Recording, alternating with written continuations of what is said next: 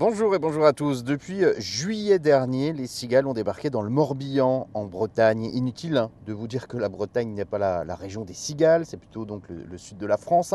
Tout de suite, on pense au réchauffement climatique. Mais non, rien à voir. En fait, c'est à cause d'une plantation d'oliviers importés d'Espagne en octobre 2022.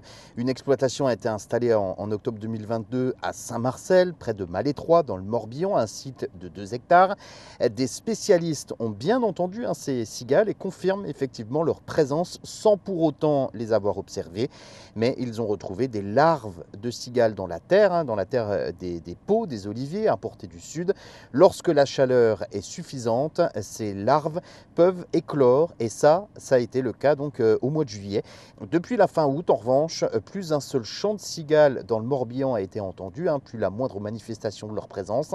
On peut penser que l'espèce est morte, sachant qu'une cigale vit quelques semaines seulement.